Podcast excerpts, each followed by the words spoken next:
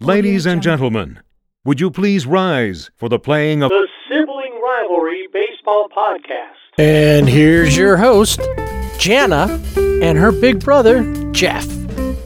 All right, it's that time again for Sibling Rivalry Baseball Podcast. We are here to talk all things baseball.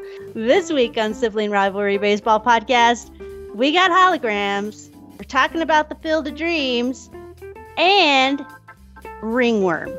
We don't have it, but someone else may. You sure all you don't have it? I know I don't have it. I did not get a bad haircut.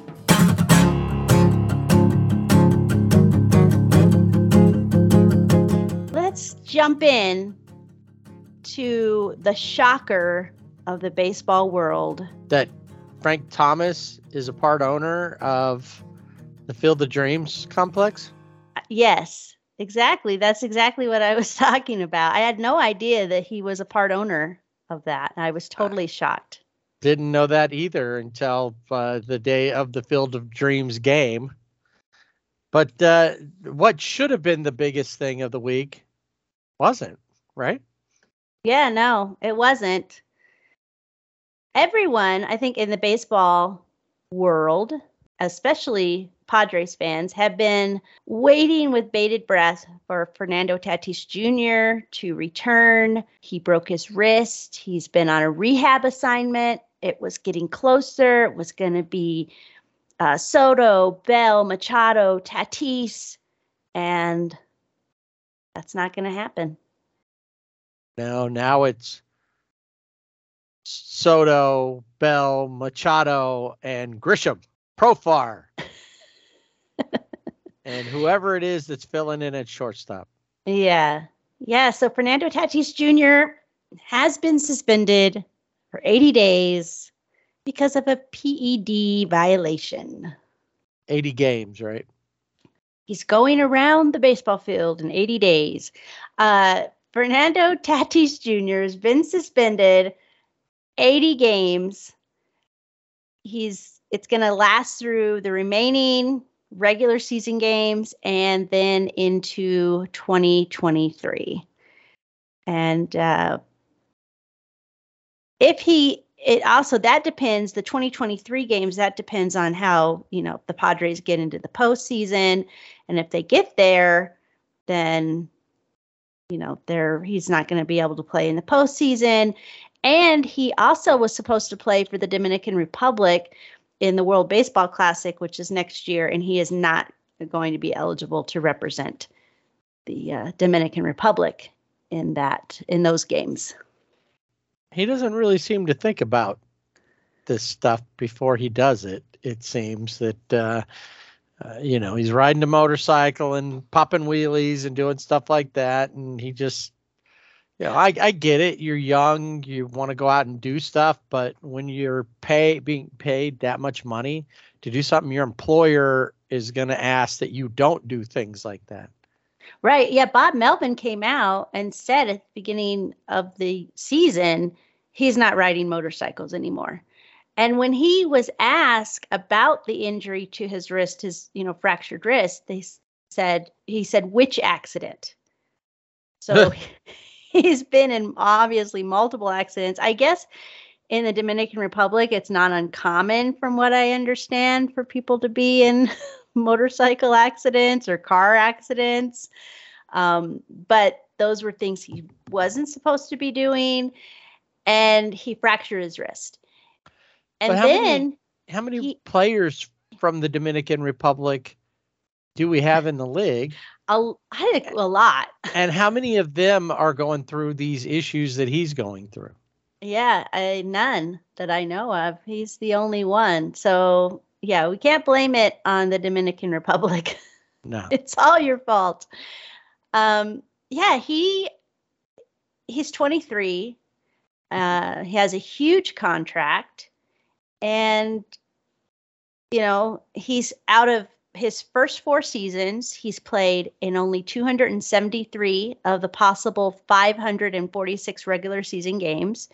He missed the final 7 weeks of the 2019 season because he had a stress reaction in the lower back. And then he spent all of 2021 dealing with that left shoulder where, and people that, you know, doctors told him, hey, you need to get surgery. This is the only way to fix this. It's the same thing like that Cody Bellinger had where his shoulder would dislocate. Uh-huh. And Cody Bellinger eventually, you know, had to get surgery, but he wouldn't get surgery. So he was dealing with that. And then, of course, he's missed the entire season this season because of the fractured wrist, but now because of this violation. Okay. Just when they think the Padres think they've made all the moves, they went and got Josh Hader, they got Juan Soto, and I did read somewhere somebody think, do you think they knew this was coming? That's why they went and pushed to get Juan Soto, because Juan Soto kind of replaces that bat that they didn't have in Tatis. I mean, I know they wanted Tatis back because they wanted to have all those bats, but without it, at least with Juan Soto, it's not like trying to moneyball it and let me get three players to replace one player. Right. I don't know. That's a good question. I don't know if they knew because A.J. Preller, they were in Washington in D.C. playing the Nationals, and it was a like 30 minutes before game time when A.J. Preller called a team meeting. And so some of the guys were like, oh, somebody died. They thought somebody had, you know, and then they find out that he's been suspended. And there was a lot of reaction from the clubhouse. Mike Clevenger was one that, you know, said, you know, this is like the second time this has happened. And he just needs, you know, some of the guys like he needs to grow up. He needs to be a team player. Well, Manny Machado was one to say at first, well, you know, too bad, you know, he's one of us and we support him or whatever. But then he also said the same thing. We've been doing it without him. Yeah. So it's not like we need him. Right now they're on a track to the playoffs as a wild card. And they've done it all without Tatis Jr. I think this is going to be another one of those things that starts getting debated. You had long-term contracts, and now it's going to be to young players. Now, seemingly, Juan Soto, who's about the same age, doesn't have the same issues. Yeah.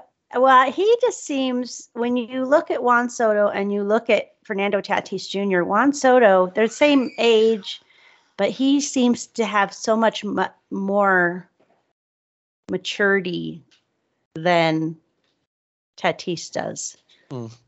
Yeah. I don't know why. Maybe it's, you know, the way he was raised or different work ethic, different... you know, different mindset. I mean, Tatis is going to lose probably, and for him, he's probably like, who cares? You know, $3 million in salary with the suspension. You know, he said he inadvertently took a medication to treat ringworm. And then his dad came out and said, oh, he got a bad haircut. And there was something, I don't know, on the scissors, the disinfectant. I'm not really sure. But somehow he got a fungus on his head. That seems very unlikely. A.J. Preller has said, you know, that's his story. And he's sticking to it. Yeah. He also said that they're going to look further into his off-season wrist injury, that maybe there's a more to it than, yeah, I just had a motorcycle accident. I'm going to start digging into the shoulder and the wrist because he says that they are at a point where they need to trust each other, and I don't think the Padres trust Tatis. No, and that's their fault for not being more on top of him from the beginning. That he should have, they should have with the shoulder, they should have been on it. Look, you need to get the surgery. You know, you don't want to get the surgery. All right, fine. But, you know, they should have been on top of that. And obviously they can't be on him all the time. You know, the wrist injury, if he was riding a motorcycle and that happened, is that what happened? The thing with this ringworm story, or the ringworm was one thing. I don't know what all. I've never had ringworm. I don't know what it takes to you know, treat ringworm. But, and you know, it's easy to find out. We just Google it and it'll say, here's some common treatments for it. And I'm sure none of them include any kind of steroidal cream that I'm, you know, or maybe if they do, it's not because of the steroids. I'm thinking. Yeah. And the interesting part about this steroid that he tested positive for is it can make, like, if you have a fracture, it can make the length of time for it to heal, it can make it longer. Oh, so really? It makes total sense. How long has he been taking this? Because his wrist has been, he fractured his wrist in the off season.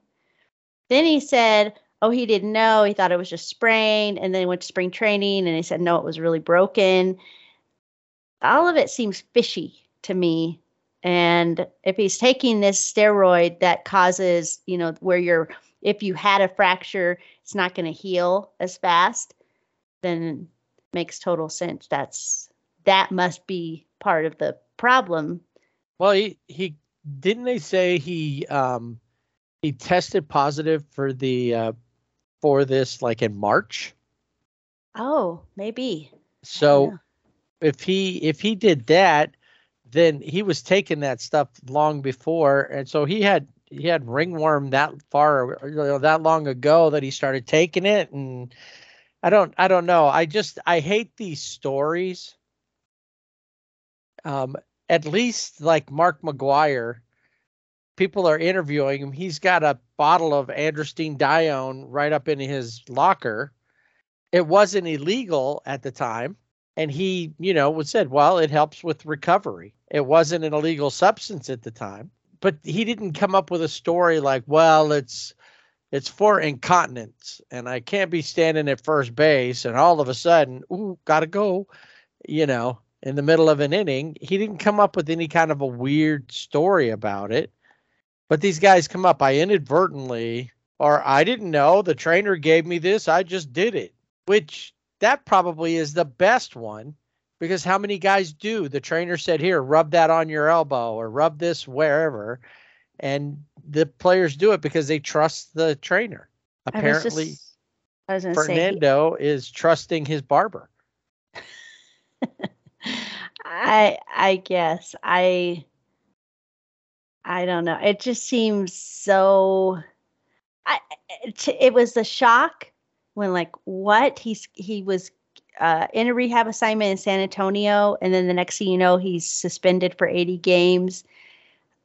But then at the same time, it just seems to kind of fall into his narrative of how his baseball career is going, where, like I said, he's been out. You know, he could have played 564 games, and he's only played 273 games over his 4-year career. It feels like he's played more, but I think it's just he's had some big moments, and because we've made such a big deal about him, but he really hasn't played, you know. At least like with Cody. Cody's been having a tough time since he was the MVP, but he's been playing, been struggling through, but he's playing. We're not finding that he's got all these other issues going on. Yeah. Well, it's the same thing. I mean, you look at, you know, Cody Bellinger and Max Muncy, and they both have struggled, but they're still playing, and there's some upside, which we will talk about later during the Dodgers segment. Max isn't taking anything inadvertently or because of bad haircuts or anything. for that elbow. No. So, oh well. I mean, at least he didn't say, "Oh, it must have been in the blizzard that I." That ate. Was it. There was something in the blizzard that caused me to get ringworm that I had to take steroids for. Exactly. Well, I'll tell you this. When he finally any field that they can get Tatis Jr. playing on will be the Field of Dreams for the Padres. So true. Yes. Now, there have been calls, and I wanted to ask your opinion about this. There have been a lot of people, and I think probably mostly Padres fans, that have said they need to void his contract. He, you know, he broke his wrist. He wasn't supposed to be on a motorcycle because supposedly, from what Bob Melvin said earlier in the season, those type of things are in his contract. You know, he's not going to take, as you had said before, you're not going to take risk that could, you know, where you would injure yourself and not be able to play. And then, of course, now with the steroids, they're not going to void his contract, but no, because they don't want anybody else to get him. Because what if he finally figures out, you know, he grows up or does whatever, and he shows up at, and then he ends up on another team, you know, and you know the Giants pick him up, or you know the Diamondbacks or the Dodgers. You know, but I think that somebody would definitely take a chance on him at this point. I don't think you can void it. He's still at this point until he shows that he's not able to deal at this level and be responsible and professional. Then they're going to hold on to him until they just have to completely write him off. They're losing money on it anyway, and they're going to lose money on it. Nobody's going to take him in trade. And, you know, if you void his contract, then you'll get nothing for him. Yeah. So that, I knew that wasn't going to happen, but it's fun to think about, I guess. Yeah, sure. As people are like, void his contract. We don't need him. Yeah, it's, as long as there's still a huge potential upside, which there is, it's you know, he's got to change his mental part of his game there, you know, away from the field. When he's on the field, he's fine. He seems to be, you know, on it. But it's this, you know, you're going to probably have to hire somebody to be with him because he needs his own little Jiminy Cricket. To be there on his shoulder telling him what to, you know, no, don't do that. Of course, that didn't work out for Pinocchio either, though, did it? No, it didn't. But eventually, it kind of did. And so Fernando Tatis could eventually become a real boy.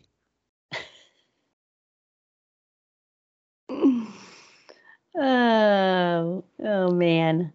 He could. He really could. And I think that's what the Padres are hoping for. For sure. All right. So they want him to grow up. Could you imagine? I thought about this the other day as I was watching fathers and sons and family members out on the Field of Dreams playing catch with one another.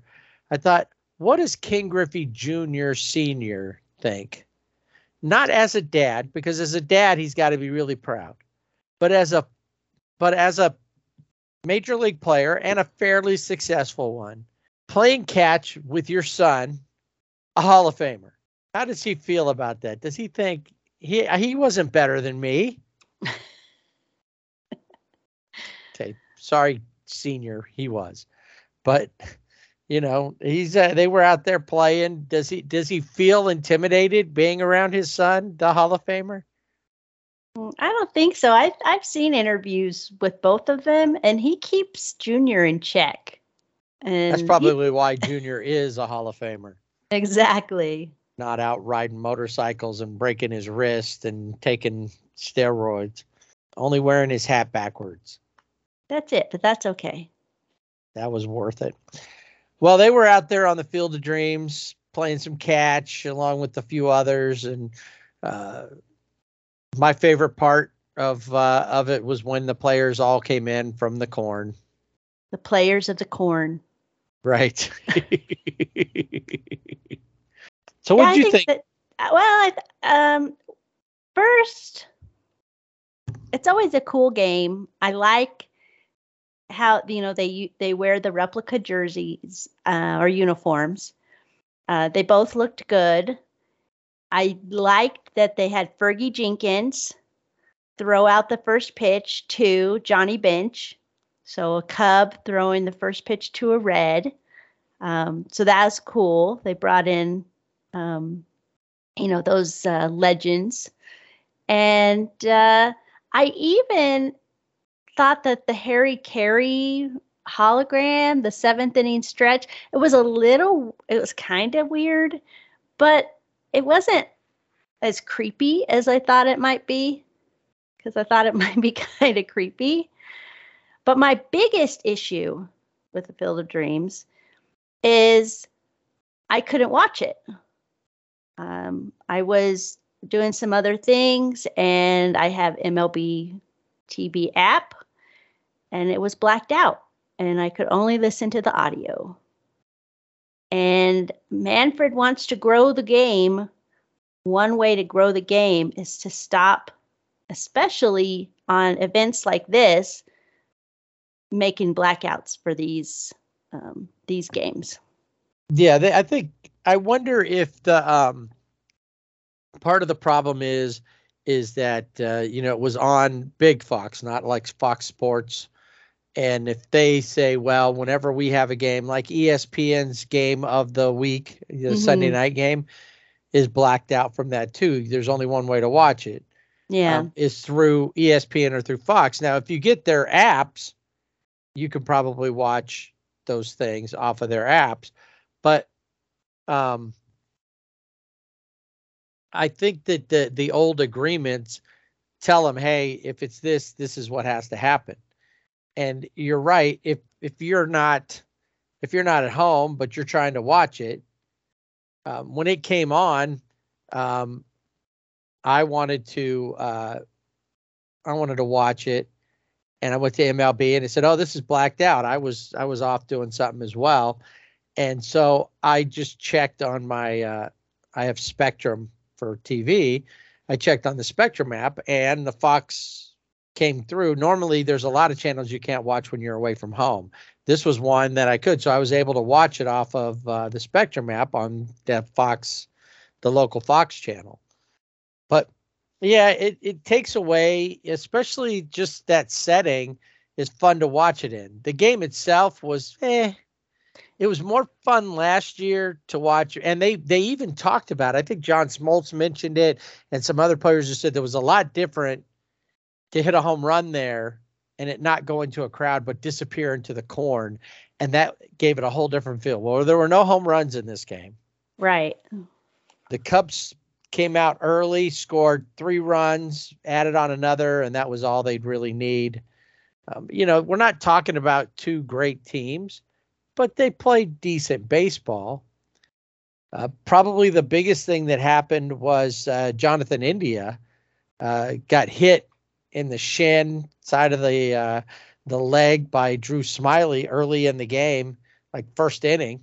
And even John Smoltz was talking about it, going, "Oh, that's gonna hurt. He's probably gonna it'll be okay now, but it's gonna tighten up as the game goes." And I'd be surprised if he finishes it.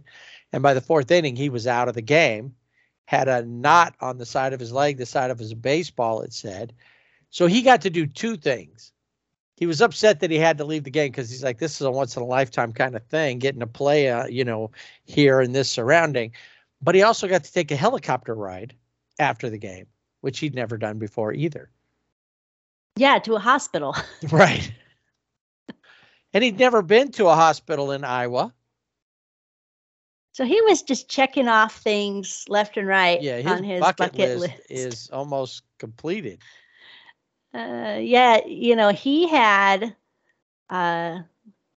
compartment syndrome.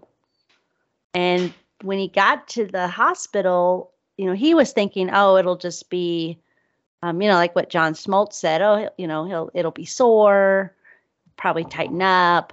But actually what happens is there's pressure within a compartment increases, so in his leg, restricting the blood flow to the area, and it potentially damages the muscles and the nearby nerves. So when he got to the hospital, the doctor said, "You're lucky that you got here and that they airlifted you out because you could have lost your calf muscle. Yeah. So that was big time for Jonathan India. Turns out that he was okay overall, just a little bone bruise. He didn't play the next game. Had to drive like 9 hours from Iowa to Cincinnati, and didn't play the Saturday game of the set, but ended up playing Sunday. I didn't see the Harry Carey thing, and I still haven't. I haven't gone to look for it because I'm sure, like you told me, well, it's probably on there somewhere. Yeah, it is. I haven't seen it, so I don't know. They just, it was just him. It was early, younger Harry Carey doing the seventh inning stretch. I wish it would have been later when he was a little with a can of Bud. Yeah, they needed that. When he sounded as he was getting a little older, and he had a little bit of that slur sometimes. Yeah. Just a little, and that would have been true Harry Carey. That's that's what Cub fans. Yeah, that's what I remember. I mean, I loved watching. When the Dodgers came and they were playing the Cubs, watch it on WGN and listen to Harry Carey. The other thing that was really nice too is they did have. And Vince Scully had done this a while ago, but he, recites the famous scene from the Field of Dreams, and they played that. So I thought that was a nice tribute. People will come, Ray. That's right. Yeah.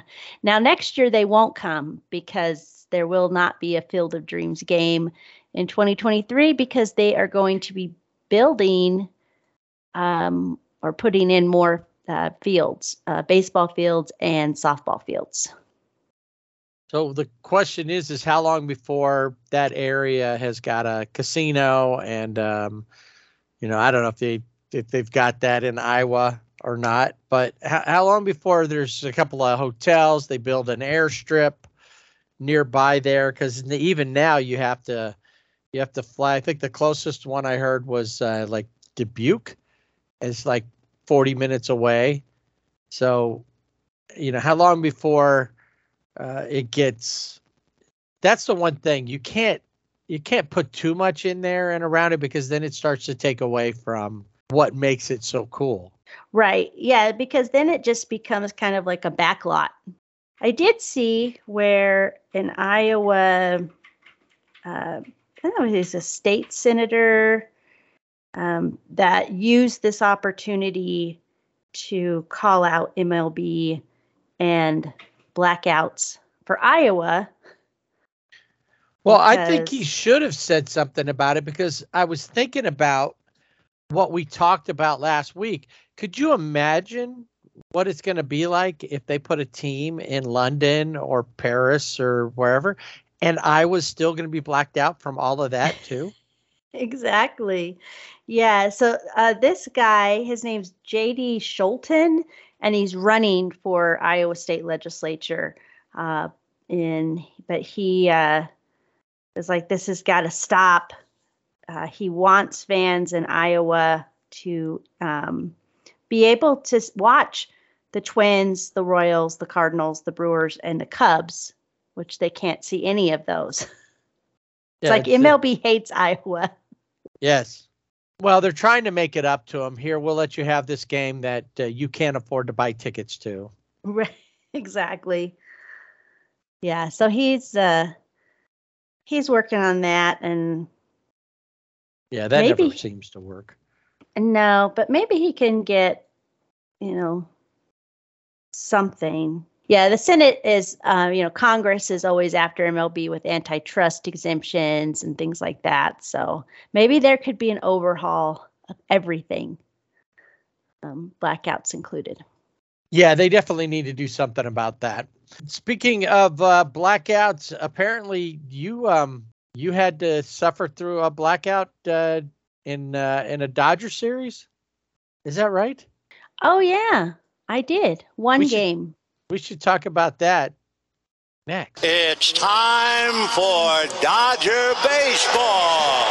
The Dodgers have been on a roll. They welcomed in the Twins for 2 games and provided some fun games there. No blackouts in that one. This was a short week, though. It was. There was only really 4 games. Yeah, right? Yeah, I can only think of 4 games, and I didn't have blackouts. You had blackouts, so it was only 3 games then, right? Yeah, well, I mean, are you thinking that the 2-game series was really just one big game? No, I was thinking that they only played 2 versus the Twins and 2 versus Kansas City. Yeah, I'll go with that. So what happened? With the blackout? Yeah, what happened with the blackout? So on Saturday's game, they were celebrating Jackie Robinson and, breaking the color barrier. And they also highlighting all of the work that the Negro Baseball League Museum does to bring the attention to all of those teams and those great players.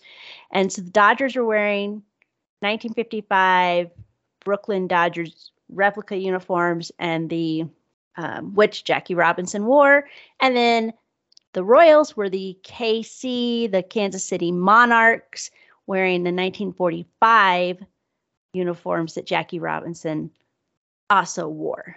All right, so when I first saw it, I thought the Dodgers were wearing throwbacks as well, but the only difference really was that they were wearing the Brooklyn hats. And there were no names on the back of their jerseys. And otherwise, these away jerseys they were wearing look like what they wear now, except now they have names on the back and they wear LA on their hats. Yeah, and that's why the Dodgers have classic uniforms. There's not a lot of variation from, other than, of course, the City Connect jersey, but you always know those. It's a constant. They don't change. They don't have, different, pitcher, you get to pick the uniform for the day like they do in Colorado or Arizona. Right.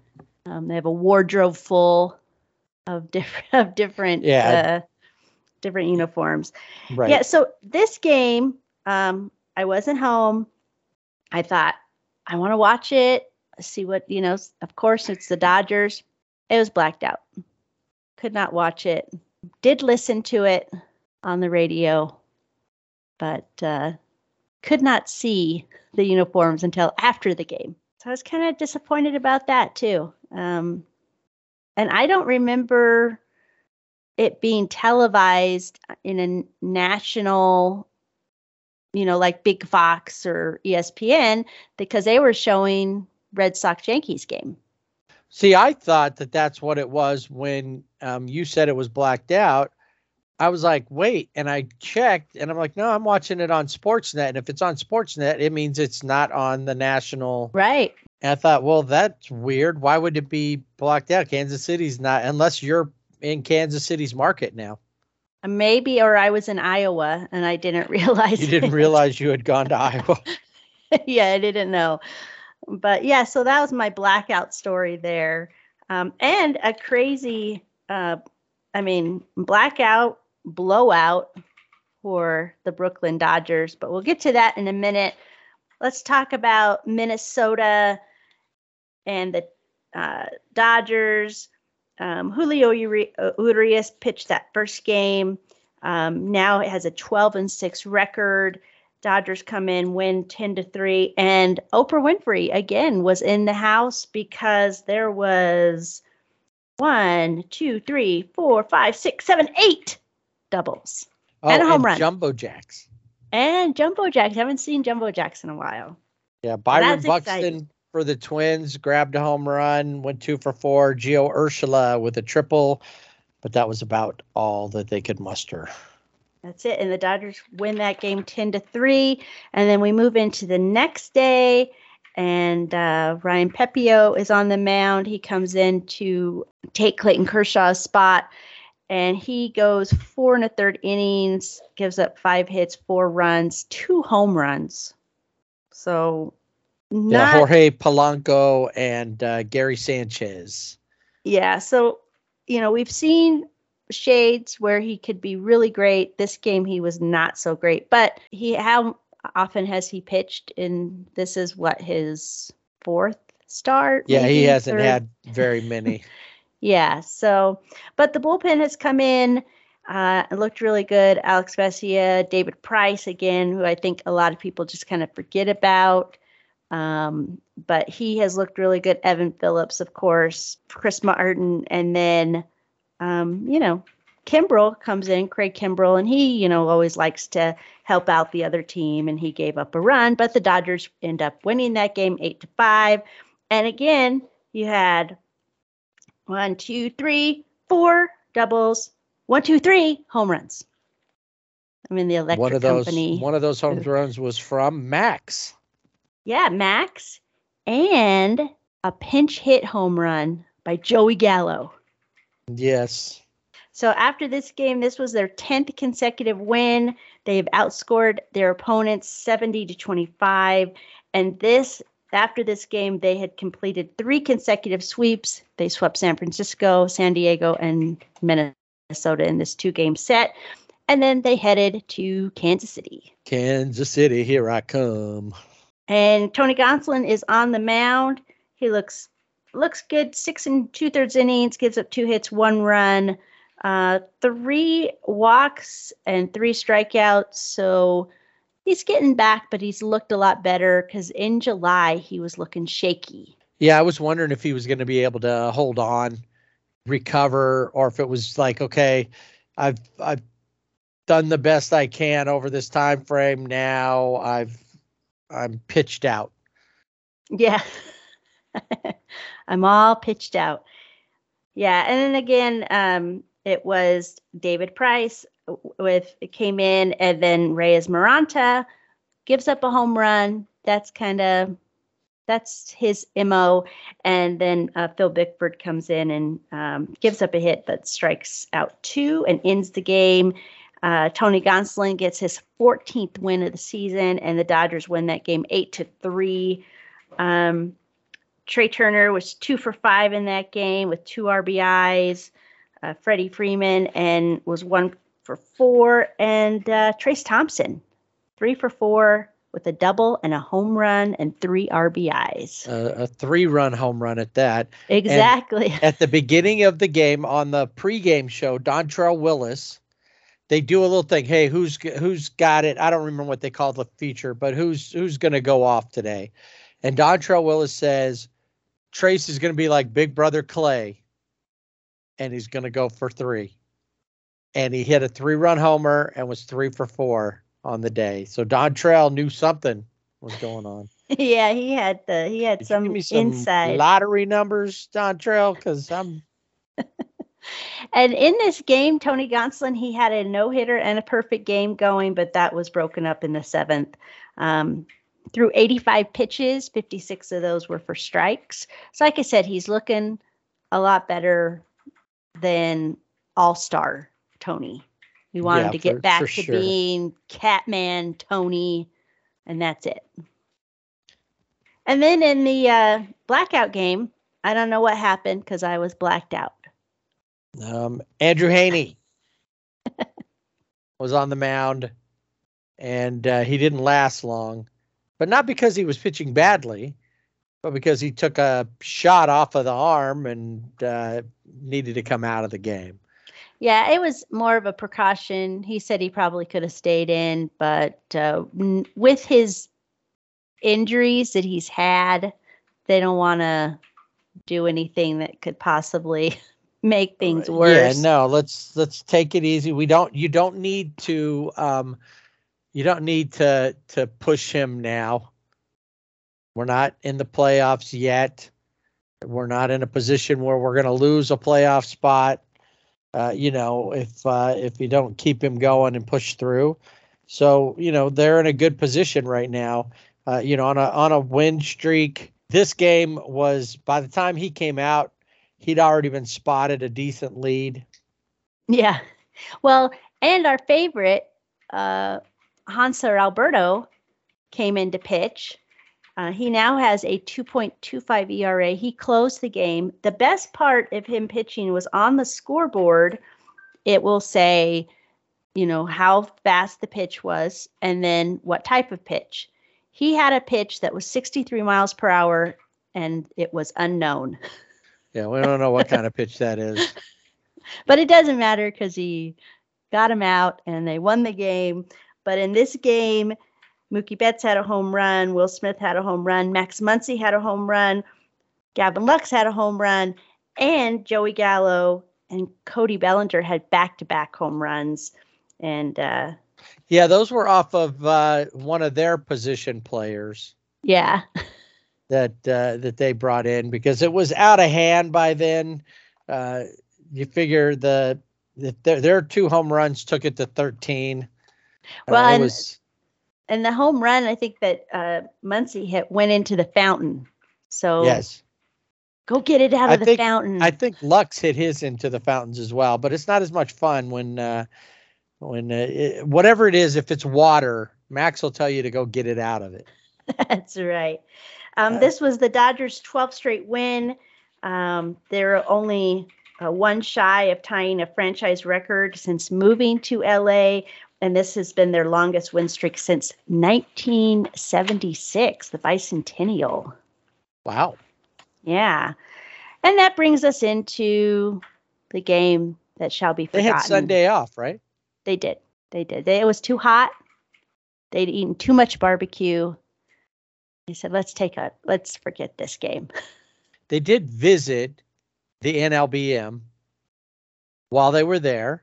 And a lot of the players like, wow, I had no idea about this or that. Or I know Yancy Almonte got a couple of pictures of him and the Satchel Paige statue. And one of the things, Kristen Watson, who is the on-field reporter for Sportsnet, she was there, and her great grandfather played in the Cuban leagues, and she was able to see a picture of him and some information about him. So that was cool for her. Some family history. So the Dodgers play nice and let the Royals have a win, so they don't sweep through the AL Central. This time they do drop it 4-0. Tyler Anderson on the mound went 6, gave up 7 hits, 3 runs, struck out 4. Mookie and CT3, both with two hits, are both with a hit. Not 2 hits, 2 hits total. 2 hits total. And what's really odd is Trey and Freddie 0 for 4. Never, I don't think I've seen that in a long time. This is the game that should have been blacked out. Yep. I think that I wonder for Trey, because Trey left the night before with, it was really hot in Kansas City. It was like 97 at game time, and they were playing, early evening, and it was 97, and he just seemed to be hot, and he ended up leaving the game early. So I think he was just not feeling well, and maybe that things just didn't he was in the game the next day, but he didn't do very well at the plate anyway. Yeah. Got to see Bobby Witt Jr., who in the blowout game had a couple of hits. Michael Massey, another one. I mean, all the guys. Salvador Perez hit a home run during the series. Him and Bobby Witt Jr. about all that's left of what you would think when you hear the team, because when you look at it, there's no Benintendi, there's no Merrifield. These guys, they're all gone. They've all gone places that they need to get. Well, I think you have to give. I think you also have to give credit to the Royals pitcher that was on the mound. What's his name? Brady Singer. Yeah, Brady Singer pitched 6 innings, gave up 1 hit, no runs, walked 3, but Dodgers couldn't do anything with that, and he struck out 7. So good relationship between him and Perez as they were blanking the Dodgers. So the Dodgers coming up are heading to Milwaukee and then Miami. And then they'll come home to face Milwaukee. And then Miami. And Miami. That's right. All right. So player of the week. I went guy that you kind of undersold him in that game 2 of the series because you were blacked out apparently. Yeah. But Max Muncy is threatening to get above 200. Woo! He is batting 188 as of the weekend, but over the week, batting 438, 7 hits, 2 doubles, 3 home runs, 7 RBIs, walked 4 times, and a 1.675 OPS. That's what makes Max Muncy, the re-emergence of Max Muncy, my player of the week. All right. Love to see it. Love seeing Max back. So I went with, I normally don't do this, but I went with 2 players, and mainly because they kind of platoon now. That's Trace Thompson, who was had 2 doubles, 3 RBIs, had that home run, was .500 in the games that he played, and then so Trace Thompson and Joey Gallo, who had 2 home runs, 4 RBIs, and was batting .400. So when you had either Joey in or Trace in, they were going to be on base, so they were going to be somewhere. So, well, and I went with both of those guys. We finally got to the bottom of what was happening, because when they talked to Joey, he was like, "Well, I'm happy I don't have to shave. Things are much more relaxed here than they were in the New York clubhouse," and it seems to be, I mean, he's not like he's playing every day, but it seems to be that, he's thriving so far. Yeah. The only thing, if he wants to have a beard, that's great, but what's up with that hair? He really needs to get a haircut. No. Well, no, not now, but. No. Well, at least don't go to Fernando's. Don't go to his barber. Whatever you do, you know what? Just go to Supercuts or Sports Clips. Well, he doesn't need to go anywhere. Any of those things. Yeah, if the hair's working for him, it just keep your hat on. He is aspiring to be a Gurriel. That's every time I see it. That's who I always think of.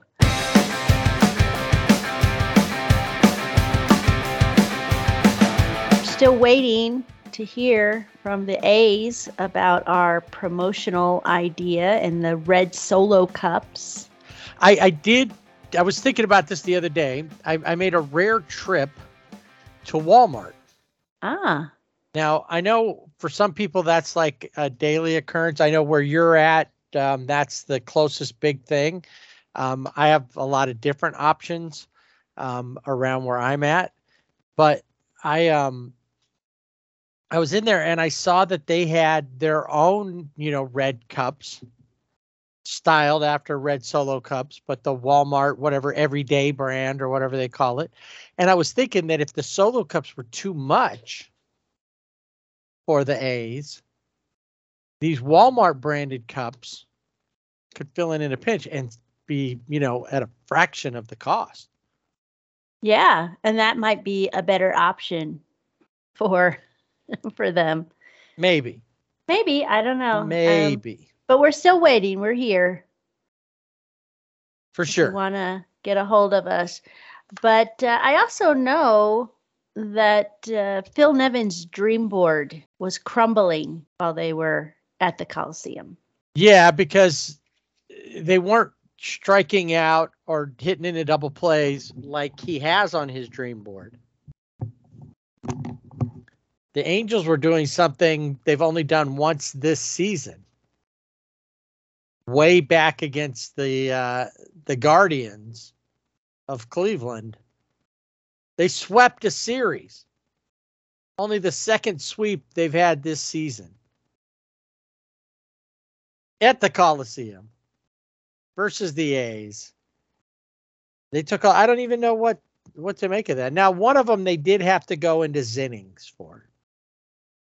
But they are a lot better in Zinning games than their neighbor up to 5. Yeah, but I think it's starting to even out a little bit just because the Angels just lose so much. Yeah, the game one was real low scoring affair, 1-0. They had Jose Suarez on the mound, started everything out went 7 innings, gave up 2 hits and 8 Ks. Loop and Tepera didn't give up any hits in that win. Of course, Fletch and Renjifo, the two guys lately who have been doing it, once again, taking care of Renjifo with a home run. Game 2 saw Shohei back on the mound for 6. 4 hits, no runs, struck out 5. Only 5? Only. What's that about? Well, you know why? Because he was making up for it on the other side of the plate. He was 2 for 3 with 2 runs and RBI and a home run. Yeah. He hits home runs fairly regularly. He's got about 26 on the season, I think it is. But as of Sunday anyway, he doesn't typically hit home runs in games he pitches. That's true. Yeah, that's right. So, and then Taylor Ward, also with a home run, went for 3 RBIs. So Taylor Ward looking good.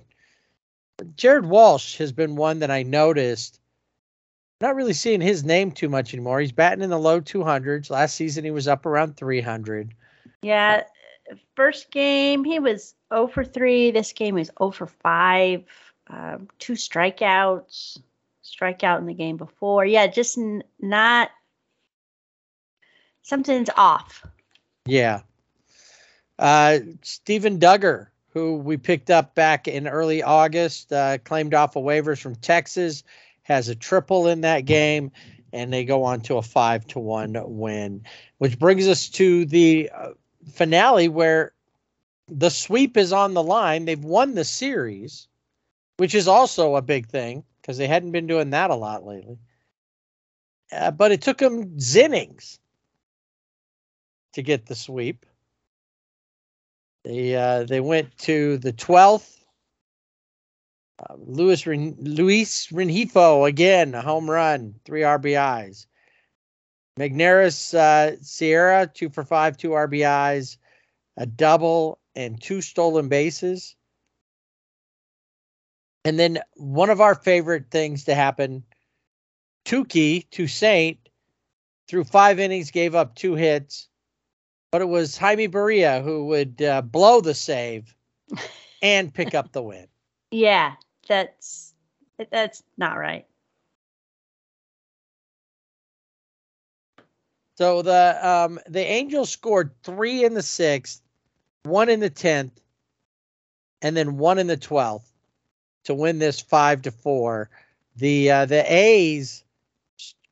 The Angels scored in the 6th. The A's scored in the 7th, and then scored the 1 in the bottom of the 10th to push it on. Nobody scored in the 11th, and it was they were able to get out. Ramon Laureano had a good game, 3 for 4. Troy Kemp, 2 for 4 with 3 RBIs that kept the A's in the game. But the Angels do walk away with that and do what every team should be doing to the A's, sweeping them. So the Angels head home to take on the Twins, who had just had a not a great showing up the 5 freeway. They come down, and they say, enough with this. We're a contending team. We shouldn't be getting beat. And so they took it to the Angels 4-0 in Game 1. Boom. Patrick Sandoval on the mound. He went for 5 innings, gave up 5 hits, 2 runs, 4 Ks. And then Mike Myers was, he threw 4 innings, gave up 4 hits and 2 runs, but struck out 5. And the duo, Martin and Lewis, Fletch and Rehifo, once again, both of them 2 for 4 in that game. But the Angels lose it 4-0. Gio Urshela with a home run.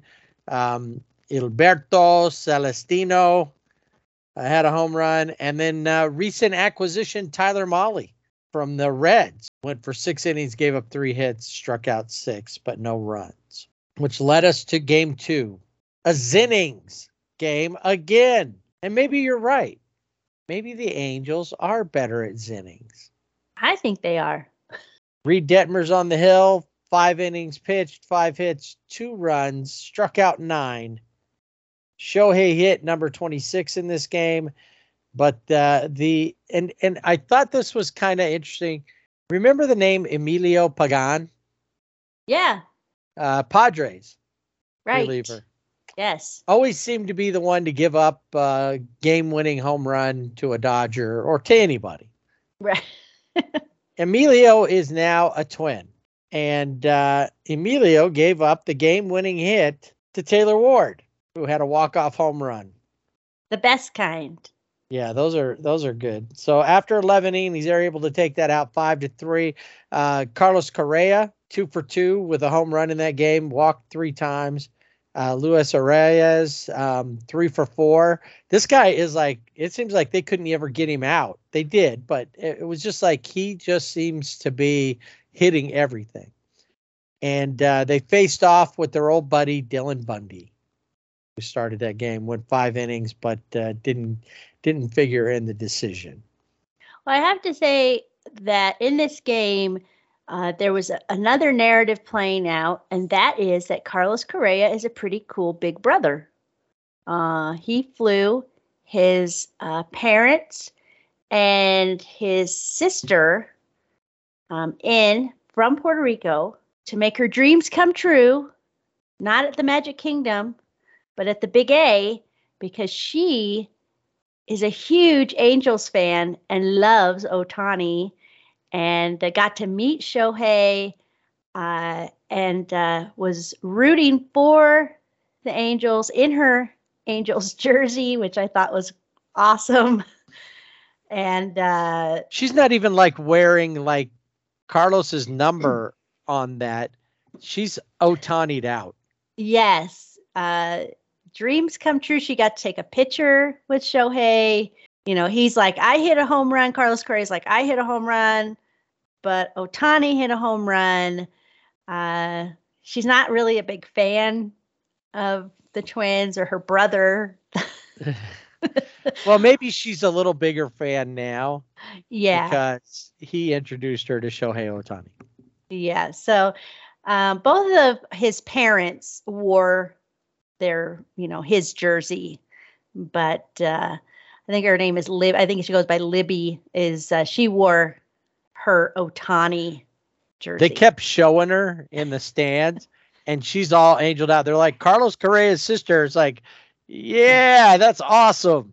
Well, and remember the picture when in the off season, she was wearing her Angels gear in their Christmas picture. Right, which would made the rumors fly. Oh, maybe he's going to be an Angel. But really, it's just his sister loves the Angels. And in fact, she started learning how to speak Japanese because she loves Shohei so much. And she got a chance to practice her language skills with him and speak to him in Japanese. And, so I thought that was just really cool that, you know, he's not our favorite, but, you know, he did that for his sister, his little sister, and made her happy. It made him happy. And the Twins lost the game and the Angels won. So she was super happy. Well, you know what was fun in that Zinnings game as well. And I got it. We didn't talk about this in the Dodger segment, but it's maybe it's time to just let all this asterisk vitriol go. And, you know, Carlos Correa had his moments. There's only really one guy that really drives me up a wall when I see him, and that's Jose Altuve. Yeah. Because I think there was something else going on there from other things that are happening. Carlos Correa had his time where it was like, just shut up and play ball. But when I see him on the field, if I stop and don't think about who it is, I see him, you know, there was one part he, Magnera Sierra, trying to win the game that tied it up, but trying to win it in the bottom of the ninth. And he almost had an in the park home run, but when the ball got in, Carlos Correa threw a strike to the catcher and got it there in time to get him out at home plate. Well, at the beginning of the 10th, who goes out to second base to be the ghost runner? But Sierra does.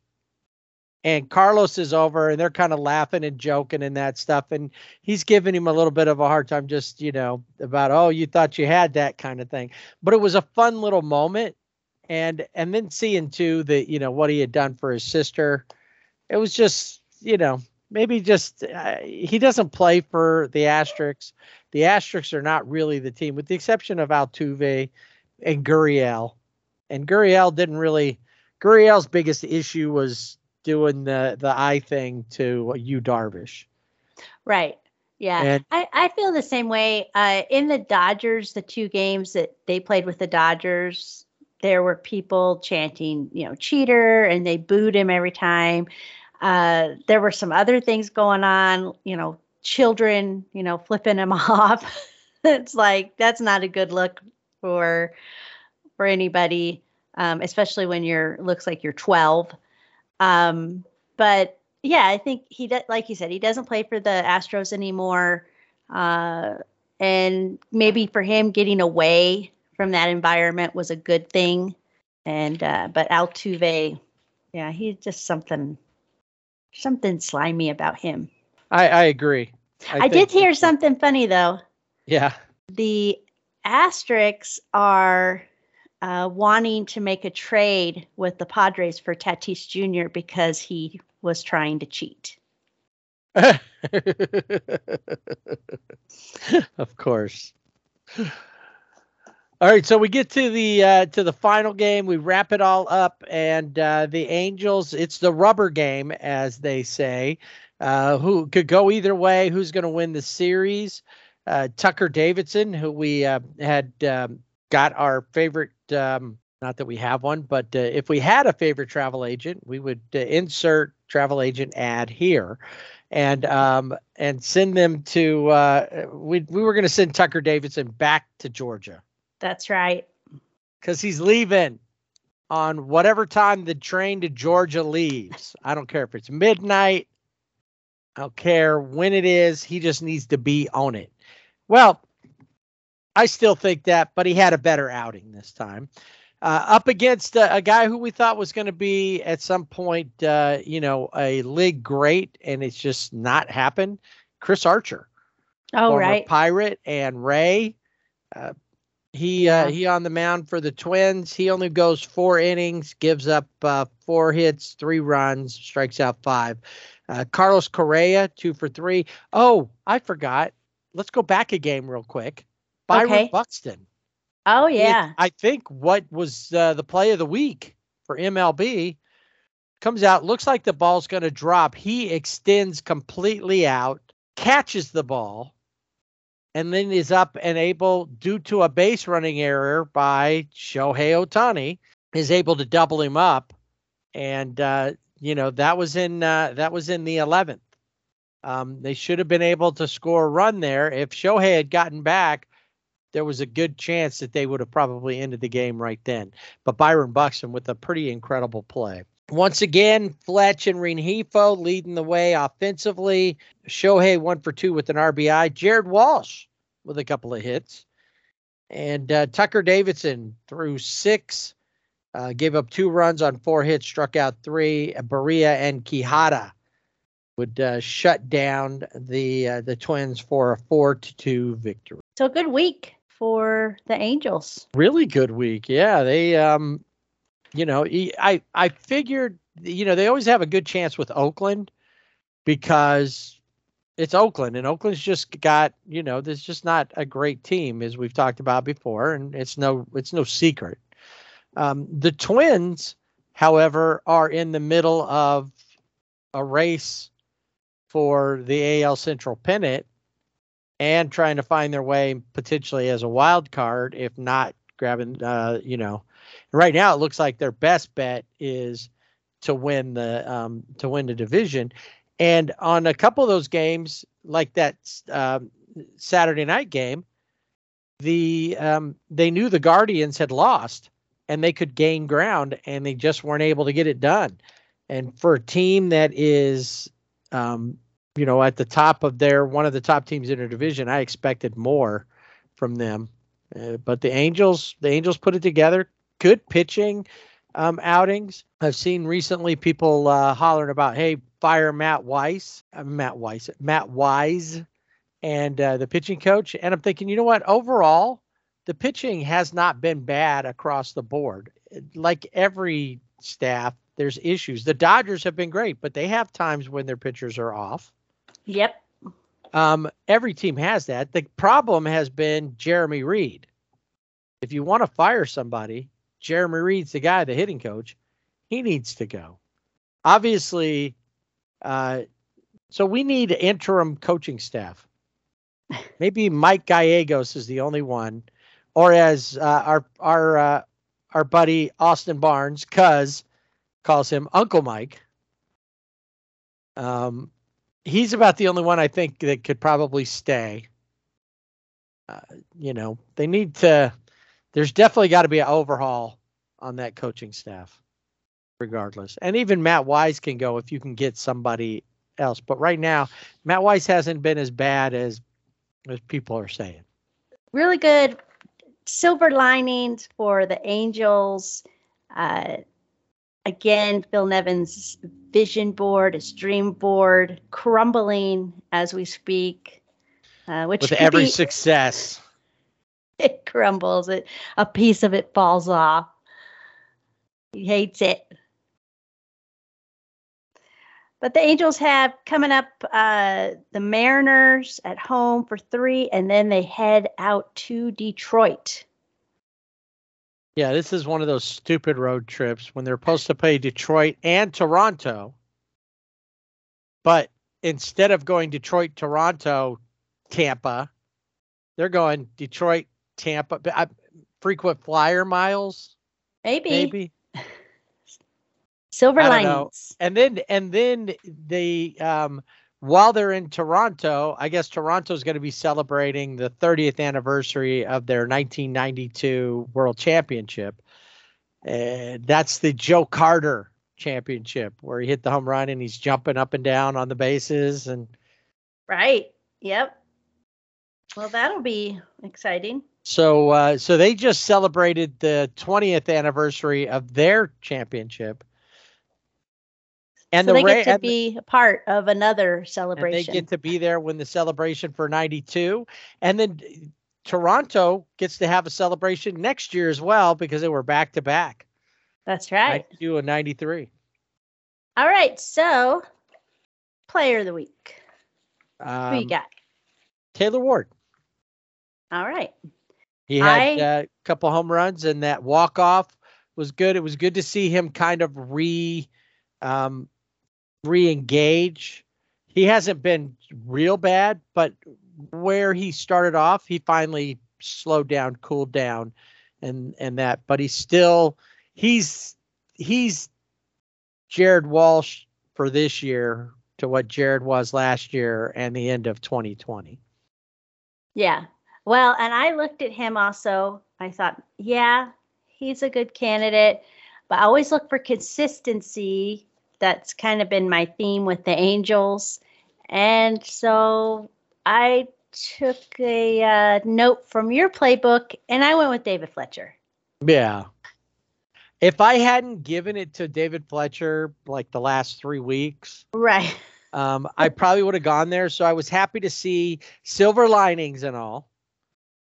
In fact, I don't think we can call it the Angel segment anymore. We just call it the Silver Lining segment. Which we should say, we've got another giveaway that we are going to be putting up. And it is our Silver Lining giveaway. And yes, it's a really cool giveaway. So we will get that up. Details to come. Yes, details to come. But you'll like it.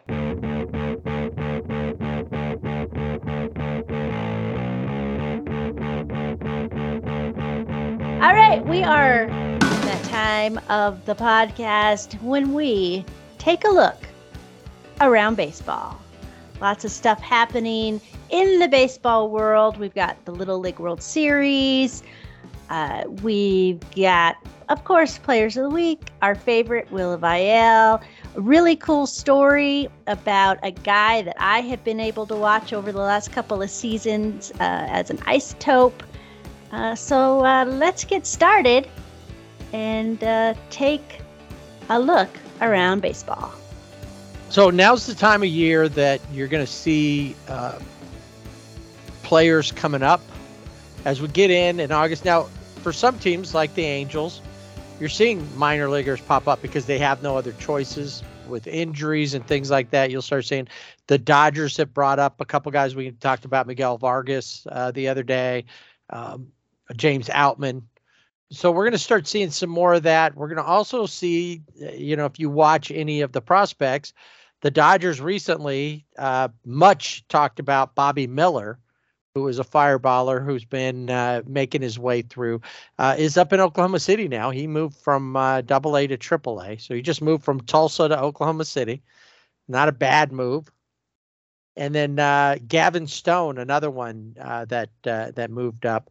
So you're going to start seeing a lot of moves like that as the minor leagues start that upheaval process. And you'll start seeing, things getting ready for the Arizona Fall League, which will start in September. So the Angels have a kid that they got in trade, Logan O'Hope, big, high up catcher. In fact, he became the number one prospect in the Angel system when they got him. And he is in Rocket City, Alabama, we're playing for the Trash Pandas, and like 4 home runs in 5 games, and has been just smacking the ball around and showing. I think a lot of Angels fans are going, oh, we won that trade, because it really didn't matter who we sent away. If we've got somebody that could come up and, the catching Stassi is has been solid, but he's kind of fallen off with the bat. There's no guarantee, obviously, that Logan O'Hope's going to be a major leaguer. But having somebody that might be able to step in, and especially as, Kurt Suzuki has his moments, but he can't catch every day. Stassi is kind of becoming like having Martin Maldonado. Great defensively most of the time, but he's just not hitting. And before, he had a little bit of both going on. So if he can regain that, then Logan O'Hope being a backup and eventually coming up and taking over would be, another guy who is doing good when we talk about catchers. Diego Gartaya for the Dodgers is somebody. He is just tearing things up, and he'll be up at AAA before you know it. Problem is, where does he go from there? Cuz just signed a 2-year extension. You got Will Smith, who is definitely, so the question, odd man out in this is probably Cuz. Yeah, definitely. So, Logan O'Hope. And then I think when it comes to minor league stories, we got a cool one that you alluded to. Yeah, so this is a guy that I have watched play with the Albuquerque Isotopes over the last couple of seasons. Wynton Bernard, a lot of fun to watch, gets hits, home runs, makes really great plays. He is in his 10th season of playing in the minors. He had 6 stints in foreign leagues. And during the pandemic season, he played in the Constellation Energy League as part of an independent league resume. I'd never even heard of that. Constellation Energy League. Yeah. He's 31 years old, and he finally made his major league debut. Let's to be specific, it was like 31 and 322 days or something. So he's like a month and a half. Yes. Yeah, so 31 years and 322 days old, he became the oldest player to, this one, I will let you know, he got a hit in his first major league game, and he stole a base, and he is the oldest player to do that in his major league debut since the Cardinals' Joe Delahanty on September 30th, 1907, who was 31 years and 347 days. It couldn't have been like in 1990. Days. No, 1907, 31, and he was 31 years and 347 days old. So he got the call up, and I need to put this on our social media, on the Instagram, on Facebook, at Sibling Rivalry BB with the A, because he talks to his mom on the phone, FaceTimes her, and she is crying. He's getting choked up. The manager for the Isotopes, Warren Schaefer, said that when he announced it in the clubhouse that Witten had been called up, he said grown men were crying. They were all crying in the clubhouse. Tears of joy for Witten because he was going to Denver. And his first hit was a little awkward because it was a grounder to third, but he beat out the throw, but he got called out. So they reviewed the play, and he was safe. And then later he stole second base, and he made a good play. And he said I never had the thought of not making it, but he just tried to focus on the positives. He's from San Diego, and he learned how to play baseball from his dad, Walter. And he went to a baseball camp in Clemson, South Carolina, where a coach there said, hey, you should go to this Niagara University. That's where I went. And so he started at Niagara University, and his coach, that coach was in the stands. And after his freshman year, his dad had a stroke, so he sat out a year, and then he went off to play summer ball, and his dad passed away. And so he was having some, almost kind of angry at baseball, but felt like he needed to continue for his dad. And so in 2012, the Padres selected him in the 35th round of the MLB draft. He never went beyond single A with the Padres. They released him in 2013. He was with the Tigers from 2014 to 2016, got to AAA. Then he was with the Giants, 2017. Then he was with the Cubs, 2018 and 2019. Then he was with Sugar Land in the Constellation Circuit, that Energy Constellation League, and he went back home to San Diego, and he was a former major leaguer, longtime coach Phil Plantier was working with him, and Connor Joe. We've heard Connor Joe's name, and Bud Black saw him. Bud Black lives in San Diego and liked what he saw, and he signed both of them. And now, of course, Connor Joe's been up at the MLB, up with the Rockies for a while. And it's nice to see a great guy, Wynton Bernard. It's perseverance right there. Not everybody can stick with it like that, but he had you know, I'm going to do this for my dad. He had some kind of motivation. That's usually the thing. If you don't have the motivation. So that's really cool. It is. And I'll tell you, in Albuquerque, he was batting .325, had 17 home runs, 24 doubles, 8 triples, 74 RBIs. Just a real spark plug for the Isotopes. A lot of fun to watch. So really cool for me, too, to say, hey, I've seen him play. I know him, you know, as a ball player. So I love those. I love these type of stories, especially, you know, somebody that has just, I was like, I'm going to make it. I don't know when I'm going to make it, but I'm going to make it. And he did. Well, dreams can come true. He's made it to the bigs. Hopefully, he can stick around and have more than just what do they say, a cup of coffee with the team. You know, right now is the time of baseball dreams. Little League World Series, the regionals. You know, finishing up. Everybody heading to Williamsport, both here in the U.S. and internationally. And apparently, you know, kid came off of working on the farm, you know, putting in some fence posts and stuff like that, playing for the Montana team, I think it was. Does that sound right? Yeah. And came up to bat, and instead of batting gloves, he had work gloves on. Yeah, those hit his brown home run. Work gloves. Came up, hit a home run, and then went back to tending to the field. Until it was his time to come up and bat again, I guess. That's it. Little League World Series actually started yesterday. So games have already started in Williamsport, Caribbean, Latin America, Southeast versus New England. Those games are already in the books. Today you got Asia Pacific against Europe, Africa, let's see. All of these games are on ESPN. And I hear Todd Frazier, who was a former little leaguer from New Jersey, is going to be doing. He's been doing some of the games. Here's the thing.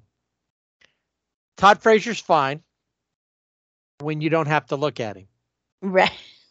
Because he smiles the whole time. I mean, that's cool that he's happy to be there, but it's the way that he smiles is just kind of creepy. Yeah. So check out Little League World Series on ESPN. Today's games, you got Asia Pacific versus Europe, Africa region, Midwest region versus Great Lakes, and then Puerto Rico versus Mexico, and Southwest versus Mid-Atlantic. And it's always cool to see the kids. And, you know, at one of them, they ask them, you know, what do they aspire to? What would be, and one of them wanted to be a chicken nugget taste tester. That was his goal in life. So I say, go for it. So yeah, lots of fun stuff in the Little League World Series. And also coming up on Sunday is the MLB Little League World Series game, and the Orioles and the Red Sox will be playing in that game. That's always fun because they get to hang out. The little leaguers get to hang out with the players. They get to go down the hill, the famous hill, and take a ride. And last year it was Shohei Ohtani and the Little League. That should be like a movie title. But yeah, so it's a lot of fun. Shohei Ohtani and the Little Leaguer? Yeah. That should be a new movie. That should be a new baseball, feel good baseball movie. Okay. Sounds good. You know, good. Like, yeah, the little league team, and they're all down because they can't win. And, you know, they don't have the fundamentals, and Shohei shows up and he helps them. Is he like a better team? Just appears like a genie, a baseball genie kind of thing? Or does he come and they're all like, oh my God, Shohei Ohtani. And he shows up and spends the day with them, teaching them baseball and life. And he eventually becomes their coach also, I think would be better. I have a couple of guys I think should be in the movie. Okay. That are part of our all name team. Well, we have one member of the all-name team so far. I have a second member All right. Sky Bolt was the initial member of the team from the Oakland A's. Yes. Lars Nootbaar from St. Louis. Yes. That's a great name. Is number two. He's another member of our all-name all-star team. Not necessarily the all-star name team. Yeah. You got an all-star name. You may not be an all-star player, but you got an all-star name. So Sky Bolt and Lars Nootbaar can show up to Shohei, and two other guys are here to help us with baseball. So what I'm thinking is you got this group of kids and they're playing and, you know, they're just practicing, and, you know, Shohei shows up and is like, oh, I just wanted to do some batting practice here, you know, whatever, kind of just shows up at the field and then starts talking. And of course the kids are all like, it's Shohei Ohtani. And then he starts talking to him, starts showing him. He brings in Sky Bolt. He brings in Lars Nootbaar, and anybody else that we can, you know, that gets put on our list of all-star names. And and then it just is a feel-good story of how they go on, they get better. Then when the league starts, their little league season starts, they, win some games and have a pizza party, whatever, you know. Something just like that. So at one point, Shohei says, you remind me of somebody, to the kid who's like, can't play that well, doesn't, you know. And one of the players goes, does he remind you of Smalls from Sandlot? And he thinks about it and he goes, no, he reminds me of Joe Adell. Yeah. How did I know that's where you were going? Well, that was like fish in a barrel right there. It really was. I have a name I think that could probably go on our all-star list just because I think it's fun to say. And he actually is one of the MLB players of the week. All right. Well, fire away, players of the week and all-star names. American League player of the week, Royals first baseman, Vinny Pasquantano. And now I just said it wrong. If he's listening, I'm saying it wrong. Vinny P. Yeah, Vinny P. The Italian Nightmare is what he is known. Yeah, that's his nickname. And that's not necessarily because he's a great player. It's because you can't say his last name. So they just right. Pasquantino, I believe, is how you say it. I practiced and practiced, and you know, it never comes through. But he is around the circles in the neighborhood. He's Vinny P. Vinny P. He batted .455, 4 home runs, 6 RBIs across 6 games. He had a home run in both games of a doubleheader against the White Sox. And he had a home run and 2 RBIs in a win over the Dodgers. So he is the AL player of the week. And then Padres third baseman, Manny Machado, is the National League player of the week. He batted .429 with 2 home runs, 10 RBIs, 7 runs, 12 hits. He recorded multiple hits in 5 of the 6 games he played, and he had multiple RBIs in 4 of those 5 games. He had a 3-run walk-off home run in San Diego's come-from-behind win over the Giants. And Manny, I Don't Hustle Machado, is the NL player of the week. I guess he hustled just enough. Just enough to get it. Well, he's got to pick up the slack since Ringworm Tatis Jr.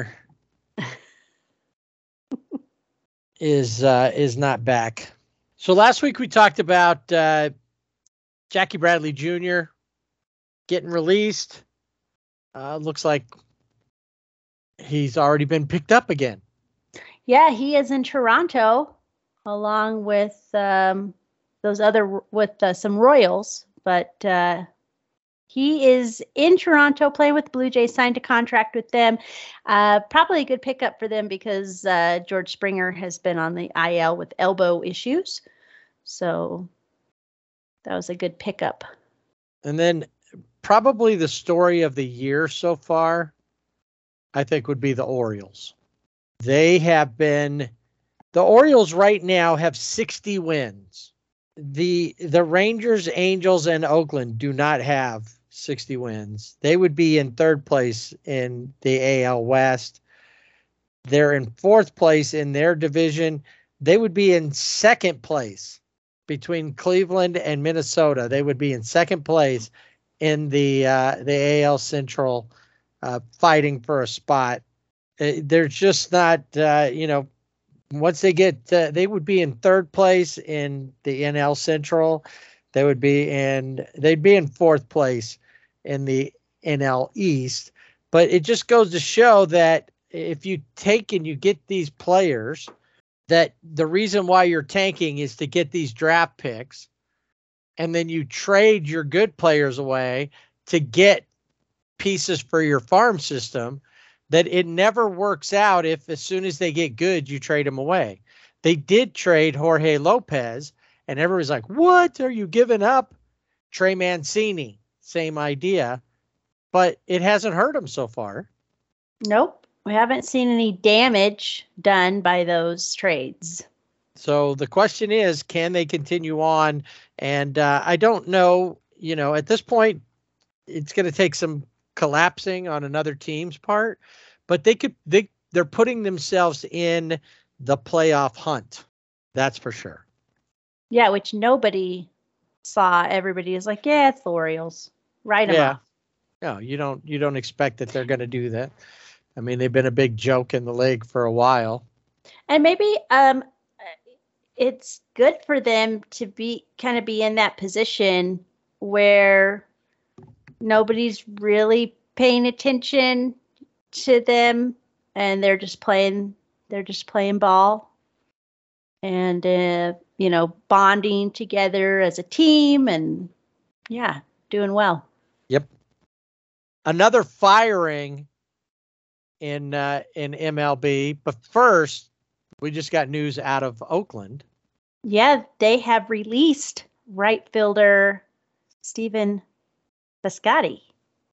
This is a pretty big shakeup for the A's. I mean, they've traded Matt Olson. Now Chapman, Olson. Now they're letting Piscotty go. A lot of names that you always think of as A's. Well, there's two guys that we thought were going to go and didn't. That was Sean Murphy. We talked about that last week. And Ramon Laureano was a really big question at the trade deadline as somebody that might go. So obviously changes in Oakland are constant. See, the one thing that they haven't done yet, and actually they hadn't planned on doing before, was firing their manager. Bob left because he got a better deal down in San Diego with a better team, obviously. But I don't think they had planned on firing Bob up in Oakland. So, his change, that was different. But this is something that I find interesting because there was another manager fired. And the first manager fired this season was Joe Girardi. The second manager was Joe Madden. Then we went to the third manager, Charlie Montoyo. And now the fourth manager starts with a CH as well. It was Charlie, and now it's Chris Woodward.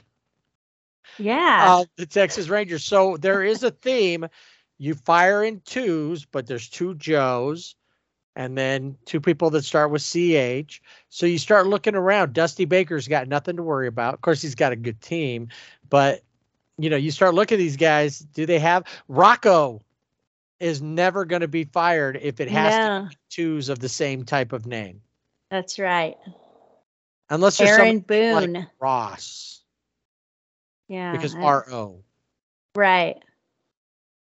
Maybe Aaron Boone is probably another one. Bud Black. Yeah. Nobody's named Bud out there.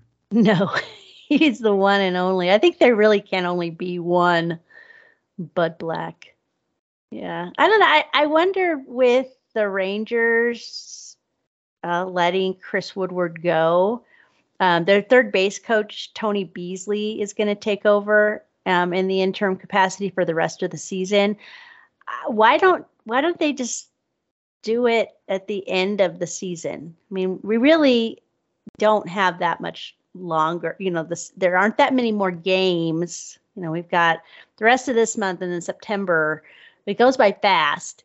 Why not just leave them in there until the end of the season? Yeah, the Rangers are 9.5 out of the wild card. Yeah. They're probably not going to make it, but I think that they're trying to make the changes now to try to get something going to end the season strong, maybe. Yeah, maybe. I think that it would be the only thing is maybe they can end the season strong. Maybe they can start winning. I don't know. But do you think they talked to Corey Seager about this? Because I don't think that was one of the reasons why Corey came, was because he had a relationship with Chris. Yeah, I mean, Chris Woodward was on the Dodgers coaching staff, and so he would have I don't think they did. I do not think that they talked to him at all about that it. Have and to, but no, they don't. A lot of money over, 10-year period. Yeah. Well, and he had an extension. They signed him to an extension last November that was supposed to run through 2023.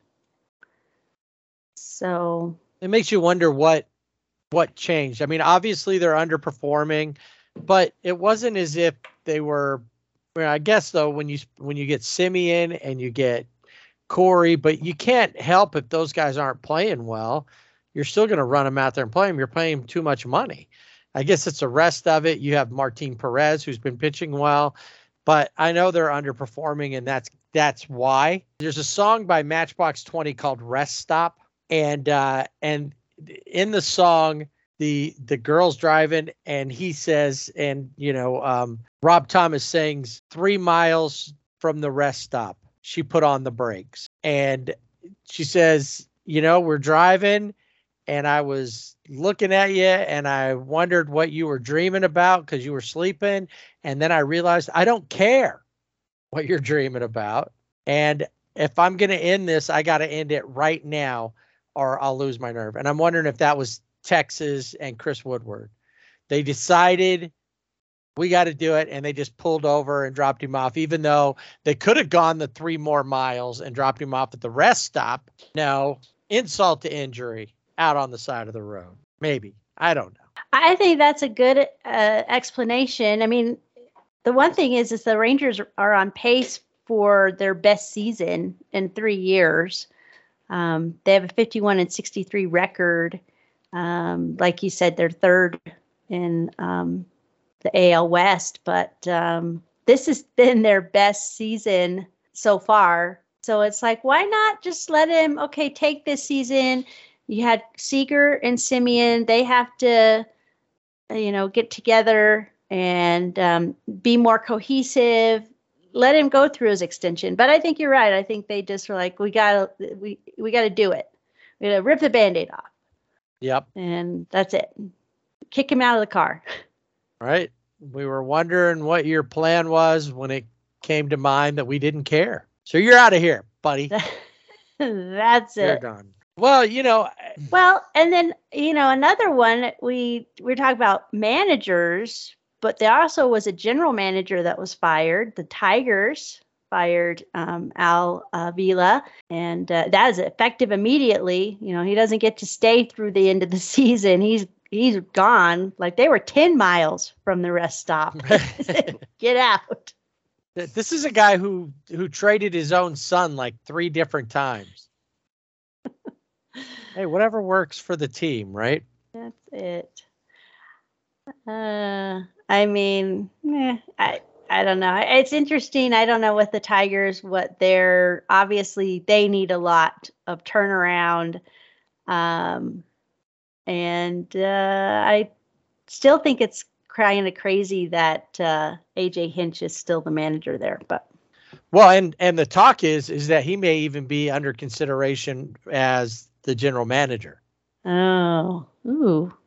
Like out of the dugout up there, but I don't know. Or is he doing both? Is he going to do like one of those? I'm the head coach and the GM. No, that doesn't usually work out very well. No, I don't think so. No, that just seems crazy. What I do know is that Chris Woodward and probably other coaches wish that instead of just being fired or whatever, they could just claim that they were injured and take a ride on the wheel of IL.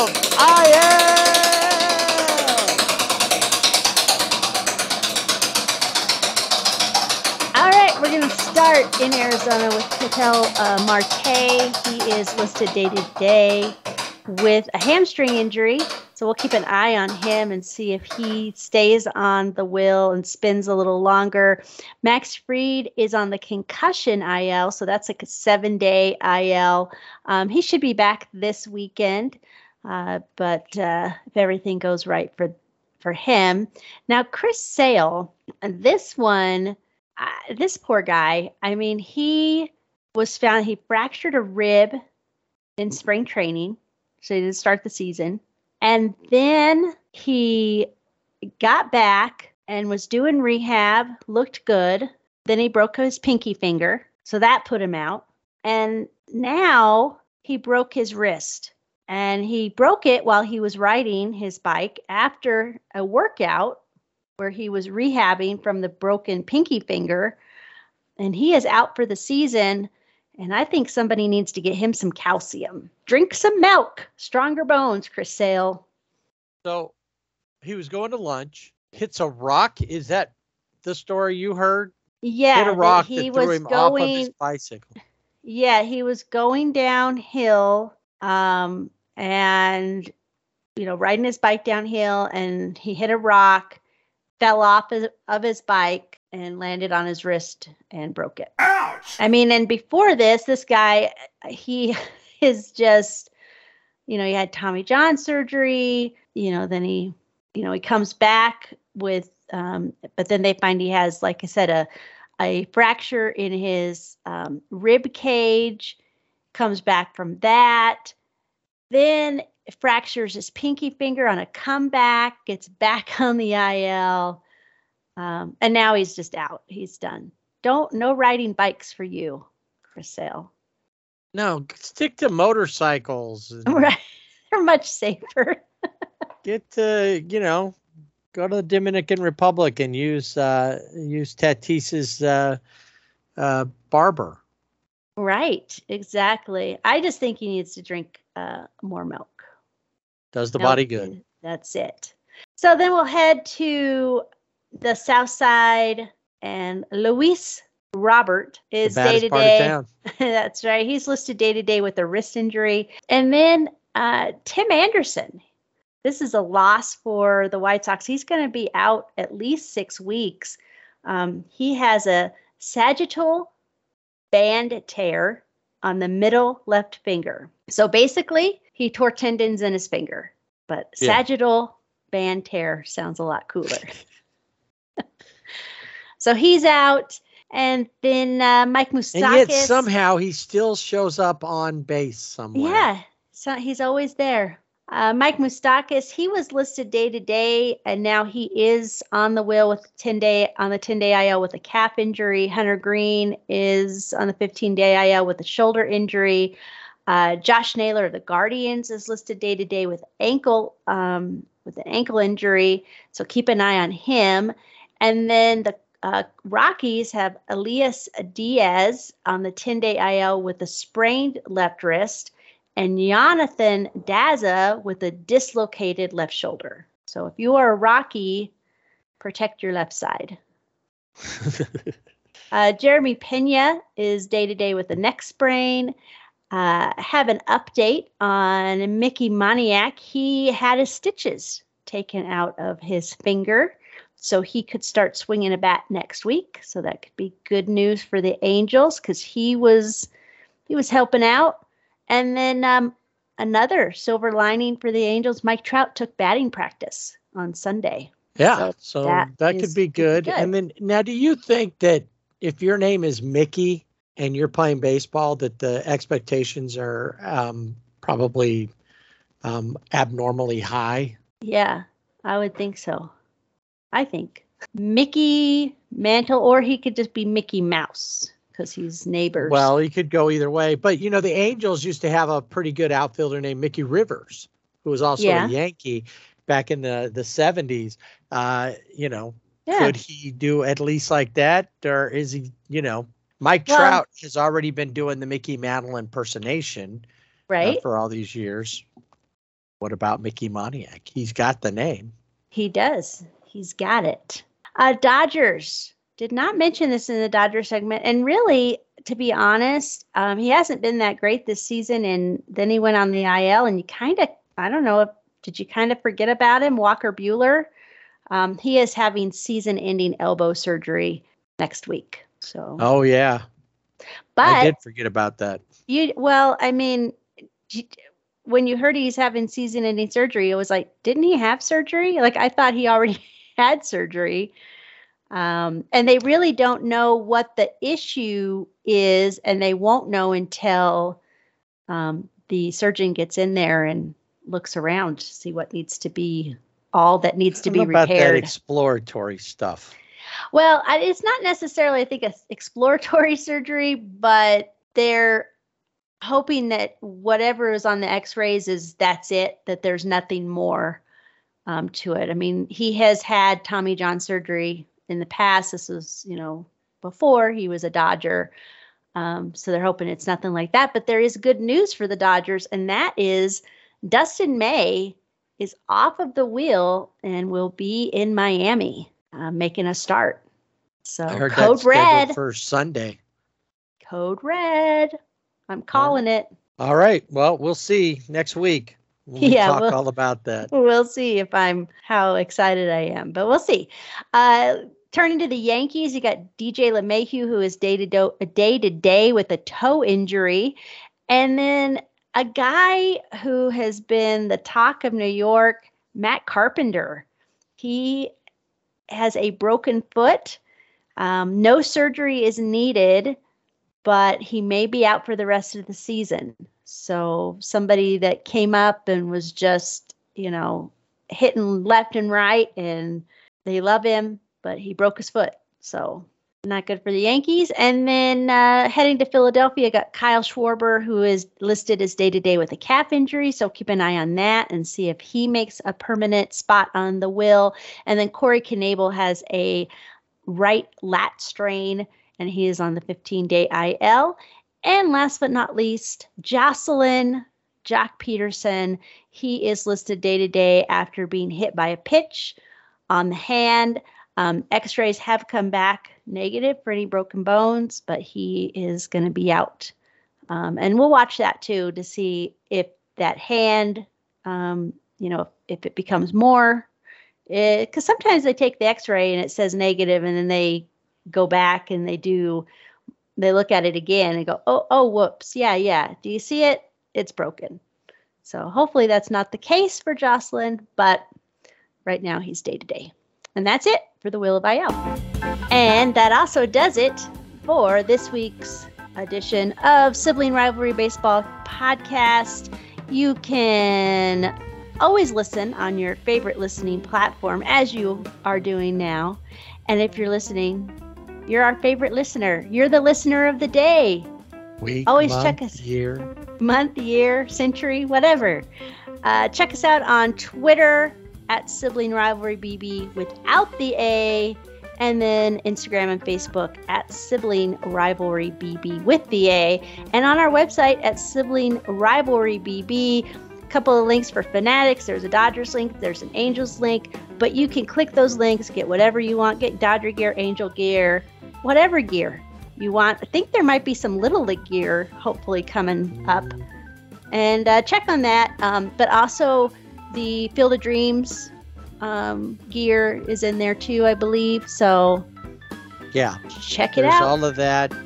If you get with the NFL season and college football coming up, you can get some new gear for the upcoming season there.